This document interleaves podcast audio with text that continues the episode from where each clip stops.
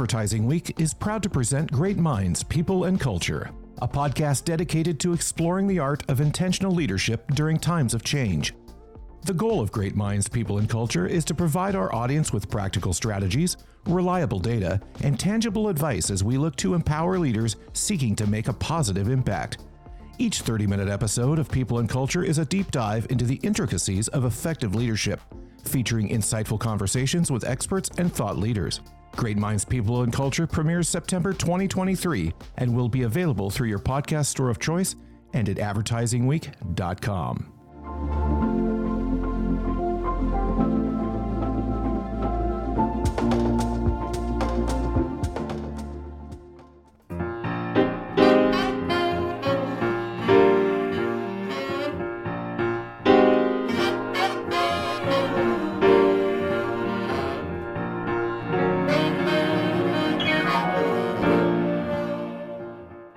Welcome to Great Minds, and our guest today from the wonderful but far away location of Adelaide, Australia, is Dr. Karen Nelson Field. Karen is the founder and CEO of Amplified Intelligence. She's doing leading edge work on uh, a subject area that's been around for a while, but has sort of been reinvented by technology. And Karen is very much at the forefront of that reinvention. And I'm talking about the currency of attention. And we're going to spend a lot of time talking about that. So thank you for staying up late to do this. Uh, when we have these USA to Australia calls or Zooms or records, someone gets the short end of the stick. I think in this case, it was both of us. But oh, uh, my pleasure. I'm used to it. Thank you for having me. Delighted to have you. So Cam, we, we have a lot to talk about, and I, I, I want to start sort of not at the beginning as we usually do, but somewhere in the middle, and talk about your role as the co chair and a founding board member of the Attention Council, which I guess goes back about five years or so. Attention is an area that uh, sort of fits in that everything old is new again world as far as uh, I can tell. Uh, and I'm far less intellectual on this subject than you are. But I'd love to start with the, your sense as to why that was a good thing to found at this particular moment in time, in this case, going back to 2019. And uh, I know it was a couple years after you started Amplified Intelligence, but let's talk about the currency of attention, where it fits in the ecosystem now, and the role that you're playing not only at Amplified Intelligence, but at the Attention Council? Sure. I mean, it is a good place to start. So, just to sort of step back, um, so I've got an academic history, and you know, all the time back in my tenure, I kind of recognise that there was going to be a currency crisis around about now, and you know, sort of left the university to sort of look at how or, or what metrics, I guess, could potentially sort of move into the next uh, phase of measurement. So my original PhD was audience measurement. So the interesting thing is when you're trying to change a category or build a category, if you like, and, and change an industry, you you need friends and you need people that support the vision and you need to do it as a collective. And at the time, um, you know, there were plenty of other, you know, Uh, industry associations, if you like, that were kind of focusing on measurement in all different ways, but none that were really considering new measurement. It was very much, I mean, I won't even call it legacy because digital measurement isn't legacy, but at the time it is sort of, you know, your viewabilities and, you know, your IABs are all focusing on fairly legacy digital media measurements. So it was at a time when there were very few of us in the market that um, had any interest in attention measurement.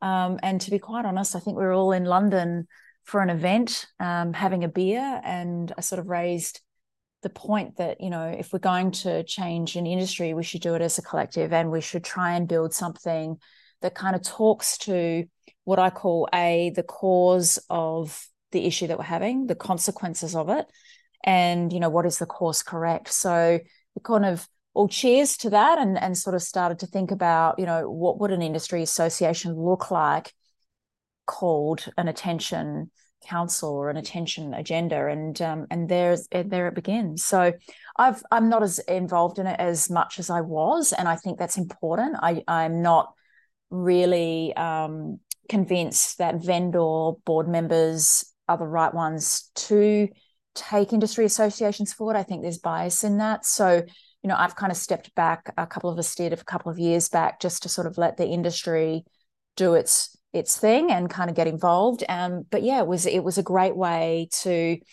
kind of evangelize the need for change. I think it did its its job. Fantastic. So uh, we're going to come back to uh, the work there and to that currency. And I'm glad we both settled on the same word of attention. But let's go back to the beginning. Your background was more traditional. You worked at News, you worked at uh, Diageo. Uh, talk about those early days, what you saw back then, give or take 25, almost 30 years ago. Uh, and uh, thanks for and that. you, yeah, yeah, I'm right with you. And and how you laid that uh, that foundation early on, purposefully or inadvertently, for where you would go, both as an academic as and as a professional. Yeah, look, I mean, I do come from um, a background in in building big brands and you know the roles that I had at that time firstly I mean every good Australian works for News Corp at some point in their life so I spent a lot of years in my 20s actually there managing sales teams and managing um, agency teams and you know so I, I got a I got a taste for media right back then, but then I moved on to CPG um, and other kind of sectors as well, and had big, big teams where people were buying media. Um, and I wasn't so much in the creative space, but it always was kind of on the buying space. Um, so really, I think those days I, I, didn't really think too much about it. I mean, it was all very much legacy media, you know, TV, radio, magazines, maybe a bit of mail drop. That's about it. Um, but it wasn't until I had my two sons, which they're only one year the gap. So I had a three year maternity leave and um, was bored so decided to do a phd and and had a passion in uh, media and and picked up a, a, media audience or you know a measurement sort of phd so it was it was really kind of looking at um, how segmentation was evolving in traditional media but i was just it was right place right time to be honest mate i was like right at a point when the facebook was the facebook and youtube had you know 100 viewers you know that kind of time. And it was really interesting to me because as soon as I finished my PhD, um, I had an opportunity to do a postdoc, and and my interest area was the transition of old metrics to new. And again, it was kind of right place, right time, to be honest. And you know, I really sort of questioned even back then the the way that the transition was occurring. Um, but I couldn't really articulate that to, you know, sort of 15 years later as to what I was witnessing and the difference in the way that it was measured from then to now. Um, but yeah, so during the academic years, um, and particularly through my postdoc, I sort of, you know, looked at, you know, this thing called the like button and tried to track it for a few years to understand, you know, what its value was to big brands my PhD was uh, was um, Ehrenberg Bass, so I was lucky enough to be exposed to some pretty big CPG players where I was able to get access to data and big minds. Um, so it really kind of, I guess, catapulted my interest into, you know, what does new measurement do for big brands and how will brands grow in modern measurement? So, you know, that's kind of, and rest is history. So during that period of time, I got involved in content diffusion. So I wrote a book on emotions and content diffusion. But then I started to go, there's something going down in the reach space that I can't quite articulate and started to sort of understand, well, where does viewability fit in? And is that really something that's equitable and valuable? And and yeah, the rest is history. Ab- absolutely fantastic. And our times sort of overlap. When we started Advertising Week about 20 years ago, Facebook was on the Harvard campus. You called it the Facebook, as it was called, indeed. And we were still a couple years away from the iPhone, and YouTube was, uh, I believe, 2007. So the world has changed very quickly. If I were to submit to you that uh, the world has not kept up in terms of measurement remotely, with how the landscape and the land underneath that the industry is standing on has changed. Would you say that's more or less true or more or less untrue? The, suggesting that the industry hasn't kept up with change? Well, that the industry's ability to measure media today and cross platform in particular is pretty far behind where consumer behavior actually is. Yeah, I think I think it's less that. I mean, I think it's more the highly fragmented nature of measurement now. Whereas when we were younger, you know, there were regulators and associations and it all had to be the same and and I think and I mean I talk about this a lot when I'm presenting everything changed the day we focused on inward facing measurement versus outward facing measurement. So in the old days, you know, we used to measure human behavior and it's pretty easy to measure that through diaries and consensus, uh, census um, surveys and things like that at the time, albeit, you know, basic. Whereas, you know, in modern measurement, every single platform you know starts to think inwardly so they start to measure impression data and there's no regulation around that and there's no real transparency around that. So I think it's less about keeping up and more about the fragmented nature of it and the non transparent nature of it. And I think that's, and, and, on top of that, you know, we're all sort of striving because, like I said, we, we stopped measuring humans because we used to measure human engagement. Then we tried to measure human engagement, but stopped measuring humans. And at that sort of at the point where it all started to go awry. And, um, and, you know, I talk about this a lot, but the, the day that we we said that you know time in view was a good proxy for humans is the day that measurement died and and I still stick to that because it it really does predict nothing about how a human behaves. So so I think yeah it's less about us keeping up and more about that we don't have we, we don't have um, a real solid consensus or regulation around it all.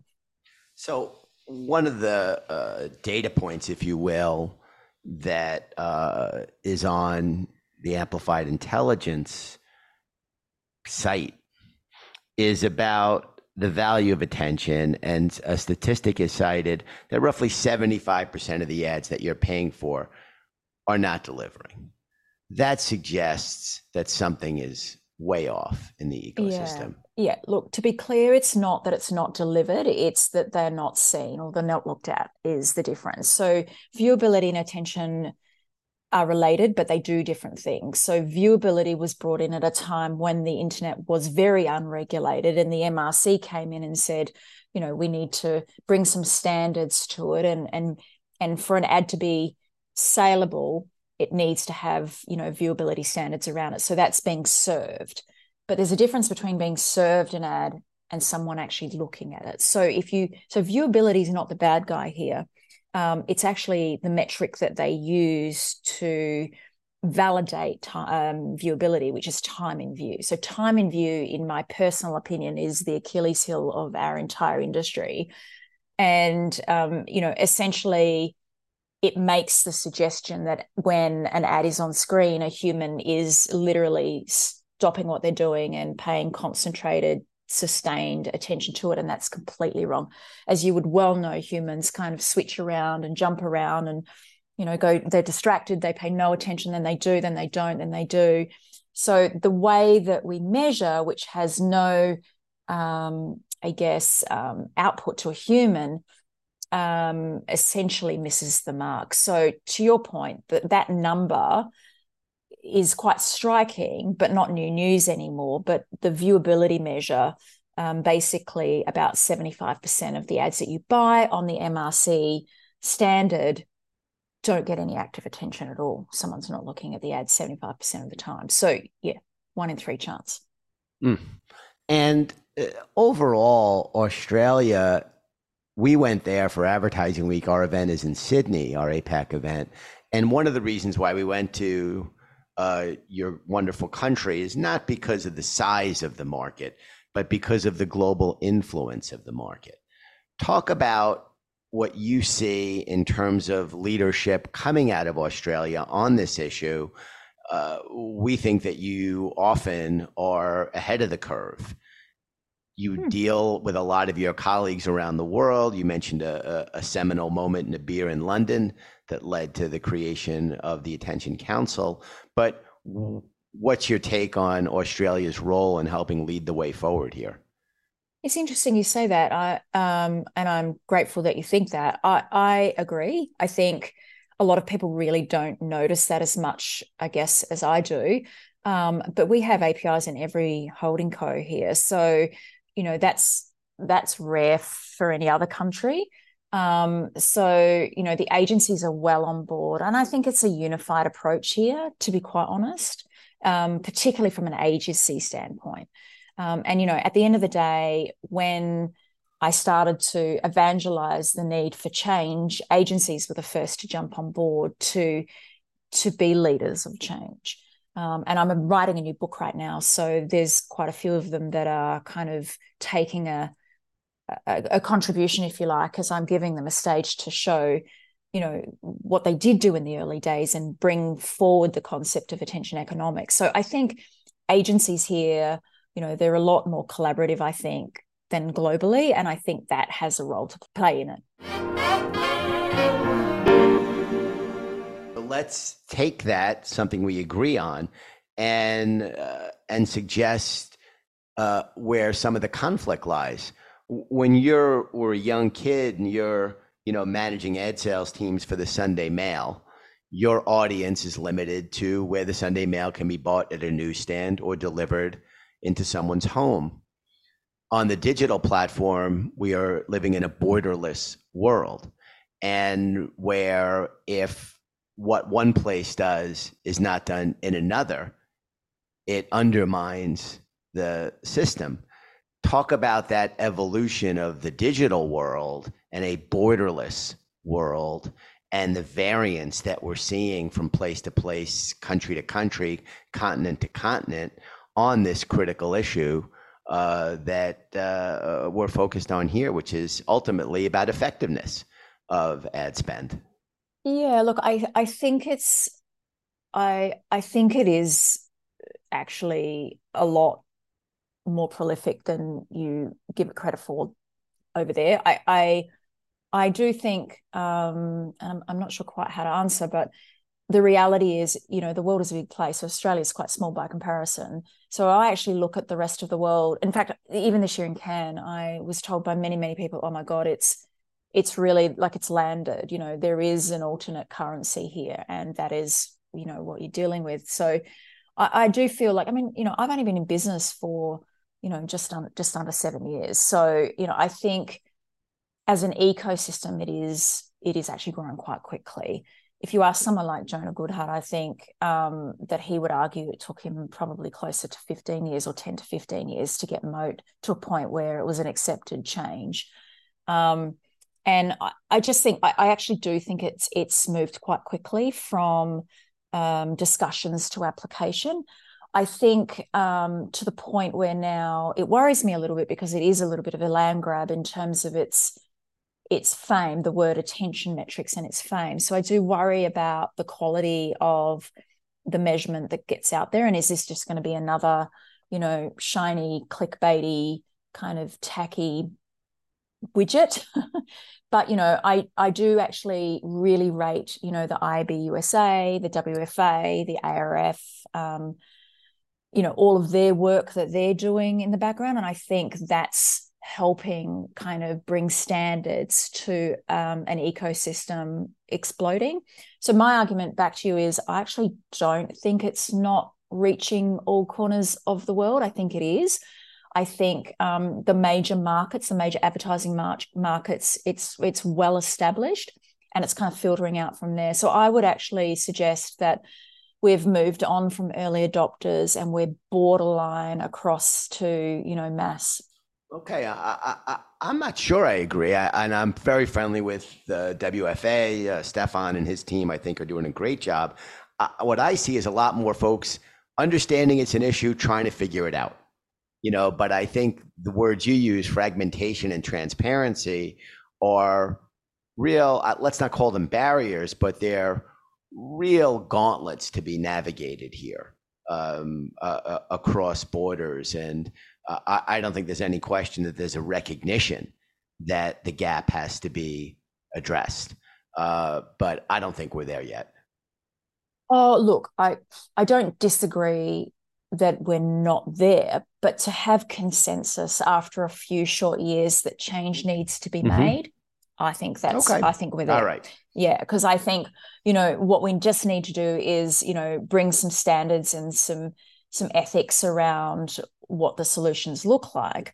Um, but you know i think gone are the days that we actually work with one currency. I think you know the days when we were younger when Nielsen was the only measurement business in the world basically with the largest market share i think those days are going. And i think we live in a multi-currency world. And i think advertisers and brands are making decisions clever decisions to ingest third party data and build out their own solutions that serve their own purpose. So yeah, it's an interesting one. I'm not convinced that we'll get to a point where there's one one winner and one solution to the attention problem because you know attention is essentially at the heart of strategy, planning, creative, buying, measurement, and more. So I think there's lots of different solutions to that. So yeah, I I think I look to the future and think that there's multi-currency currencies coming. Okay, I, I think let, let's settle it. I think we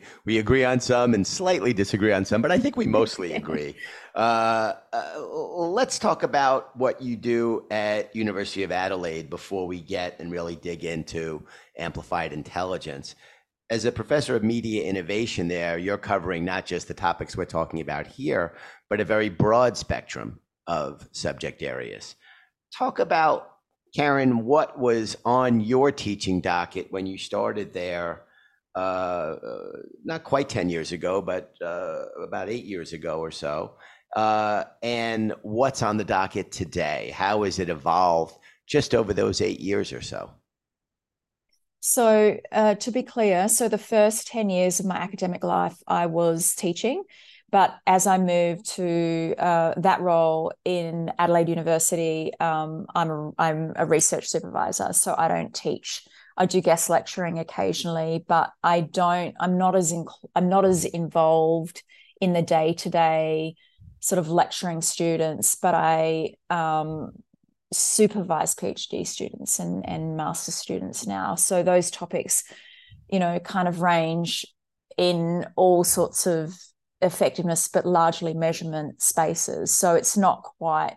So yeah, I'm a professor in the space, but it's not as you would expect because it's research based. Okay, yeah. so whether it's uh, lecturing or supervisory, talk about the evolution of what are the front burner issues. I think that sort of cuts across. Um, well, I think I think the front burner mission. I mean, you know, obviously I only get involved with things that you know I'm a specialist in. So I kind of see there being even in you know the short space of time I've been there you know when I got there people were still doing PhDs on social media.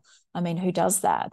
Now it's kind of grown much more to um, things that are lasting. And and you know the last one I did was specifically around the history of measurement and you know where it's going in terms of the next phase and how technology fits in and things like that. So I think we've kind of evolved from being, you know, kind of enamored by digital and thinking about it in a, you know, it's the, you know, Facebook is is the be all and end all to okay, we to your point, we have borderless access. How do we navigate that um, as a brand, for example? And you know, I think over time, things like what's risen to the top now is things like, um, you know, um, your your Amazons and your e-commerce mega sites, and and how that impacts big brands. So so I think it's just grown up,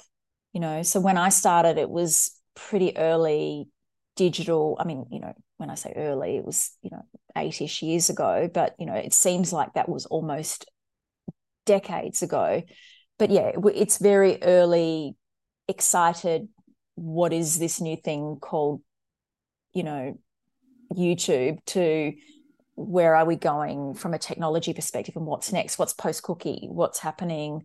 Um, you know, when programmatic gets kind of pushed back on in terms of ad fraud and things like that. Yeah, no, certainly a huge amount of change, and and I think what we would both agree is a relatively short period of time.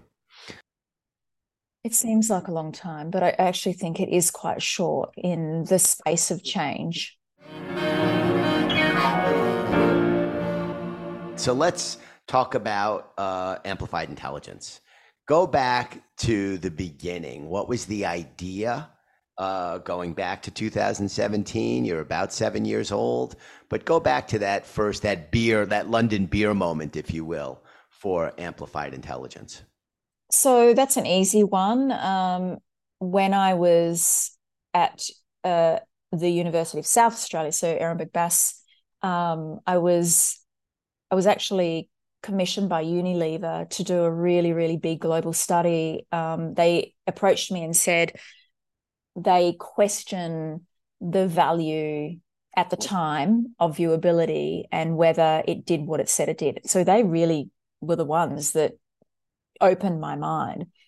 And they wanted me to sort of understand human measurement because, and again, I couldn't articulate it at the time, but they basically hypothesized what I talk about now, and is that is when you rely on impression data versus humans in an ethnographic way, is it telling the same story as what humans are actually doing? So I did a piece of work for them across multiple countries. It was all very clumsy and you know fake portals and early computer vision um, and i look back and embarrassed but i remember the results were striking and consistent and I went, there's something in this. I need to leave the university and I need to do more validation and more research around whether there is actually a gap here and, and what I'm dealing with.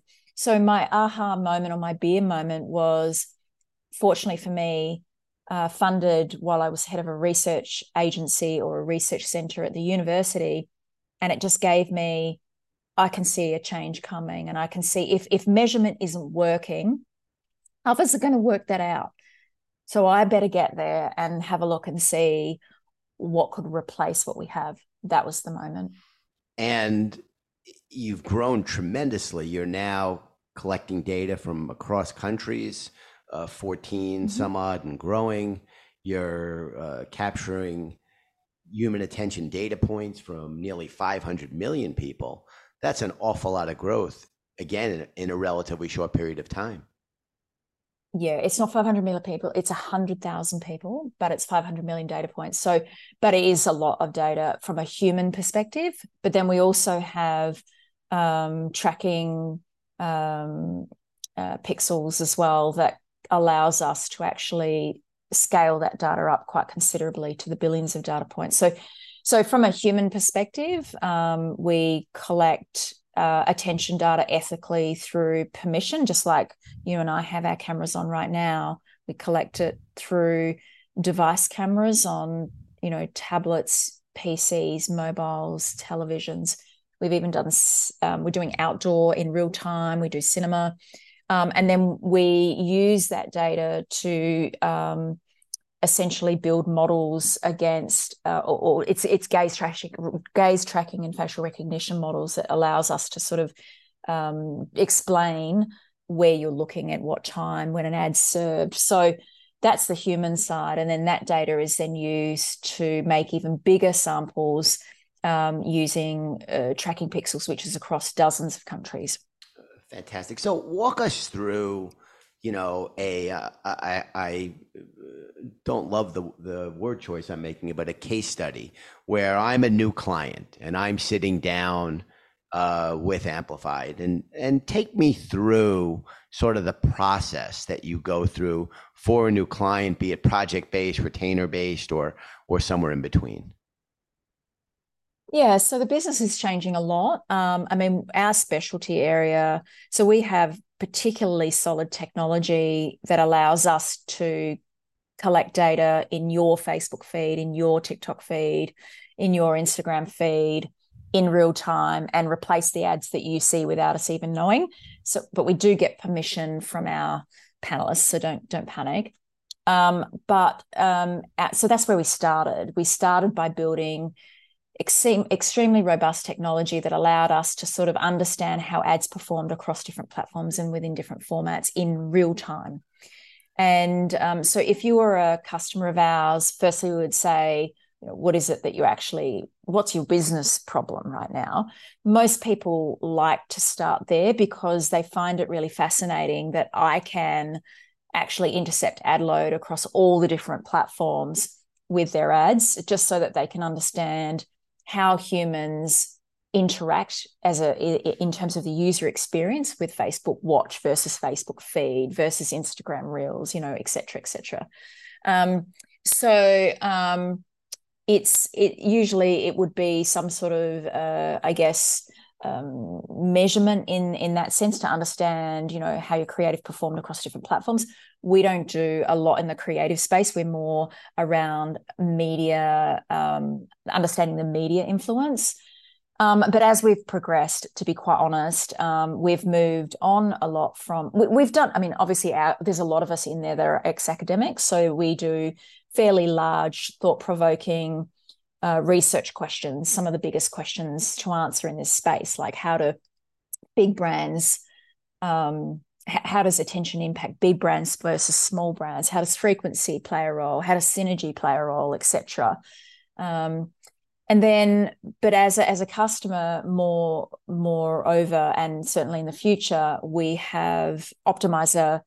Uh, um, agency grade optimizers in planning that people API into their their suite and you know people sort of buy subscriptions essentially to our optimizers and things like that to be able to um, you know adjust and optimize their media plans in real time and things like that. So so it's it's evolving quite quickly in where it was once you know a bit of a test and learn project based business um, to now people have um, recurring um, I guess, uh, subscriptions to tools that we evolve over time that are fed into their tools um, to make their lives easier in terms of media optimization, media planning, media buying, media bidding, things like that. And you mentioned in context overall, and with your new book that you're writing now, that the agencies have really come on board and are very much yeah. part of this.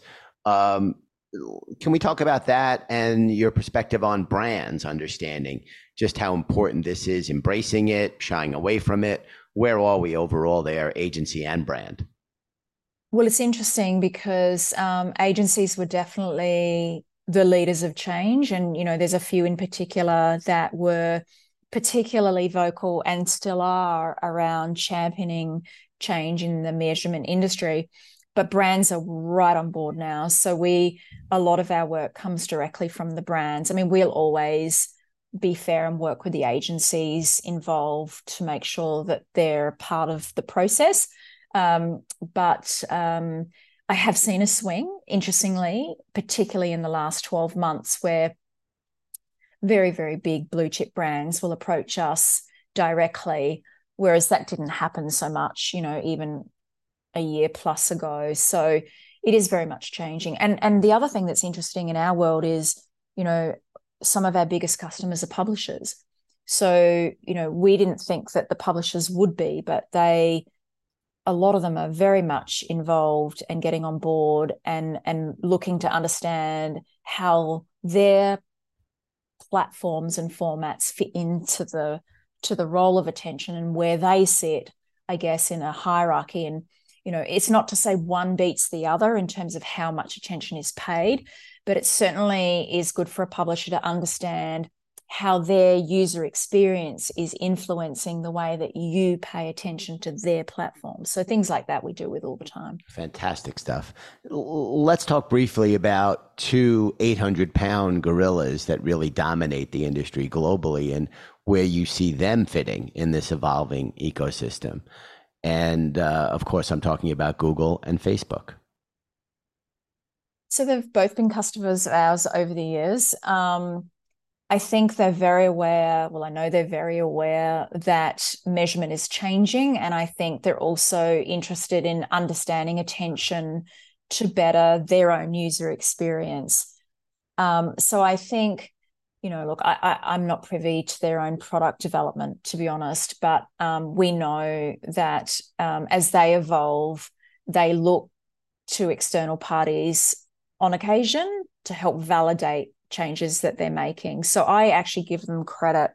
In the early days, I did a lot of work um, to essentially uncover some of the, the transparency issues in, in a couple of those bigger platforms when I was still at the university. But now I kind of look at them and think, you know, they're actually listening to the industry and listening to brands. It might not look at it from your side, but we see it all the time because we're approached by a lot of these big players. But yeah, I, I think it's possibly that it's better the devil you know than the better devil you don't. But at the same time, they are jumping on board to be a part of this change. And I think, you know, they have to be because they'll be left behind. Yeah, no, I, I agree. I think they absolutely have to be. So uh, if we're doing this again, Karen, in a year, what do you think we're talking about that will be different from what we talked about today? So I thought you might ask me that. Um, I think the industry will will level up. I think there'll be some players that are left behind because they're math based. I think there are other players that will level up and jump into the AI space in a in a much more serious way. So, you know, I think the whole introduction of of you know LLMs I think and and access to proper machine learning not just you know a flippant use of the word AI will change the ecosystem. So I think my point is um will become people that helps with decisions. I think that the word attention might sort of I won't say kind of soften but I think maybe it will morph more into uh, businesses that help um, i guess agencies and brands understand human behavior. And that's more of an ai business than it is or a machine learning business than it is a an attention metrics business. So i think that the i think i think there's going to be a leveling up of the capabilities in our area. That's what I think is going to happen. Okay, I, I, love that prediction. Well, thank you so much for doing this. It's a, a real heady area. I'm struggling to keep up, uh, but doing my best. And uh, and I love talking to somebody from one of my favorite places, Australia. I, I think you genuinely do lead in so many ways in innovation and it's a very special place with a, an awful lot of special people who not only are still working in your country, but are expats all over the world, uh, leading the way forward. And uh, I'll let you go to sleep. Thank you. Well, you'll have to come back and visit. We absolutely will. Thank you, Karen. Loved having you. Thank you. Take care.